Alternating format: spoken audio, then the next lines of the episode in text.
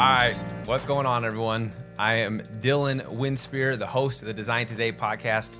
And on this episode of Design Today, we're going to do something a little bit different than in times past. Uh, as you know, we've done interviews every other week for the last year and a half. Uh, and on those off weeks, I've been doing rants, all topics that I've been kind of getting out of a, a survey that I did about a year ago. But there's been a couple things that have come to light recently where I was just like, you know what? Let me try something new and see if I can answer some uh, some questions that you guys might have. So I posted out on social media. I asked around to see if anyone was interested in having questions that they wanted discussed, featured on the episode today, and the response was actually pretty astounding. It was actually pretty cool. Uh, so I appreciate all those who sent me direct messages, who tweeted me, who emailed me, uh, where else, or Slack messaged me.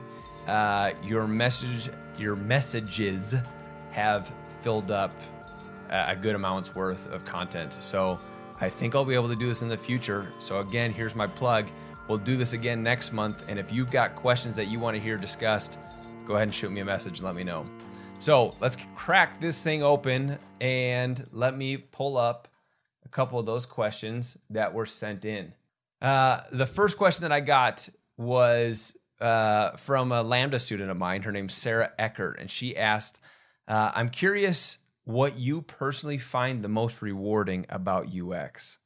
Uh, and that's a good question. I appreciate the question. I mean, you didn't have to know about me, but you want to know about me, so thank you. Uh, I want to answer that how. Um, I think the thing I find most rewarding about UX um, has probably evolved over the years. Uh, to start, I was always just interested in design, like graphic design. Uh, but as I got more into that world of freelance graphic design, I found that I was just arguing with people about what choices were the best choices. You know, should I make this button green or should I make it blue? Should I make the sign up form look like this or like that? And uh, would this convert users better than this convert users? It was always just like an argument. Um, and I didn't like that. I didn't like that. It's not my personality to argue over something trivial. Uh, like a button color when there are other means of coming up with a better solution. Those better means were things like testing it and just A B test it, find out which button became better. So that's initially what really drew me to user experience design was just it didn't have to be based on opinion and I could put some analytics to it and I could figure out what the right answer was. Uh, and there was a difference between right answers and wrong answers, and that that rhyme and reason wasn't just somebody's opinion. Mm, okay, but today, what's the most rewarding part about UX? Um, today, again, it's evolved because I still like to be involved in like the visual design, uh, but I also like to be involved in the strategy, and I like to be involved with the teams, and I, I like, I guess, if I were to put anything to it, I like empathy. I like understanding different people who come from different walks of life with different backgrounds and cultures and influences uh, I like empathy. And I've, I've said this in other rants. I feel like empathy has not only made my career better, uh, but I do feel like it's made me a better person, as cliche as that might sound. Uh, and I like that empathy is at, at, the center of what we do as UX designers. So thanks, Sarah, for the question. Again, what's uh, the most rewarding part about UX for me? I'm going to just wind it down and say it's empathy. I enjoy being able to understand people who are different from me. Uh, another question I got came from Josh Thorne, who's actually a friend of mine. He actually works at Domo. Uh, he's kind of dabbling in the UX field as well. He says, Do you have a UX Bible, uh, a book or website that you use as a reference for designs? Um, do I have something that I use as a reference for visual design? I don't have a, a book for that, only because visual design tends to change so quickly that books would just go out of date. So for visual design, I do have a lot of resources. Uh, and don't hang me for saying this, but actually, Pinterest is one of my favorite resources for inspiration. Uh, but I've actually got another website that I go to pretty frequently called Web Designer Depot. It's obviously been around for a long time since it was called Web Designer Depot, but it's much more than just web design as it is app design, mobile design, a lot of a lot of different interface design. Uh, it's built for designers, product managers, developers, so it kind of covers the gamut. And I find like I get a ton of inspiration from Web Designer Depot. Uh, but as far as UX inspiration goes, yes, I do collect a ton of UX books, but I don't know if I use any of them as a Bible per se.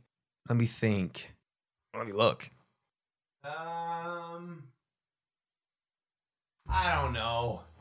I have referenced uh, the design of everyday things pretty frequently. I've referenced the best interface is no interface. That's one I read recently. Um, I don't know. I, I read books, but I don't use them as a Bible. There is a resource, though, that I do reference probably more often than not, and I check pretty regularly to see if there's any new studies coming out of it. Uh, but the Nielsen Norman Group website is something that I frequent uh, probably on a weekly basis just to see what's new. And I like their studies and the content that they continue to push out. So, Don Norman, the author of Design of Everyday Things, uh, his group, the Nielsen Norman Group, uh, you can find their their website uh, by searching that. Uh, and let me just get to one more question so I don't go too long. What is the ideal relationship between UX and product management? How should they work together and when should they work independently? That is a fantastic question. I actually did an a interview not too long ago with um, a couple friends of mine who are at Chatbooks, and I can reference that episode uh, in the comments section. So if you want to go back and listen to it, it's a great one. Talks about that ideal working relationship. If I were to boil it down to just one bullet point, it's trust and communication and allowing each other to do their job.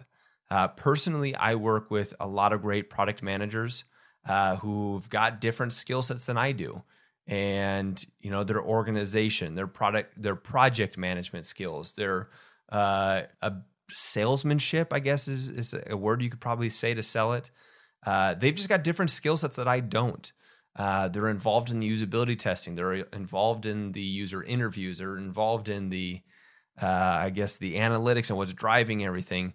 Uh, they're not involved in the visual side. They leave that to me, just as I'm not involved in some of the project management side. Um, so it's a give and take relationship that's built on a foundation of trust and just allowing us to do our responsibility. And I really boiled down a ton of concepts that were covered in that episode I mentioned. Uh, so again, I'll link that one, and I would encourage you uh, to go back and and that was Justin Jackman.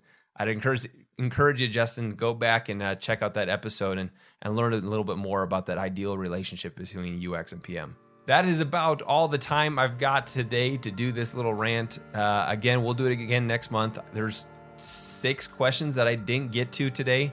Obviously, can't get to all of them, but uh, if you want to continue to send in your questions, whether it be through Slack, LinkedIn, Twitter, uh, reach out, shoot the question over. I'll document it and I'll pull it up next time uh, for a Q&A session on Design Today. Thanks for listening, and I'll see you guys next week with another episode of Design Today. Uh, next week, we're featuring... I can't remember. But it's going to be a great episode. So you want to come back next week for our next episode. Uh, that's a wrap for Design Today. See you later.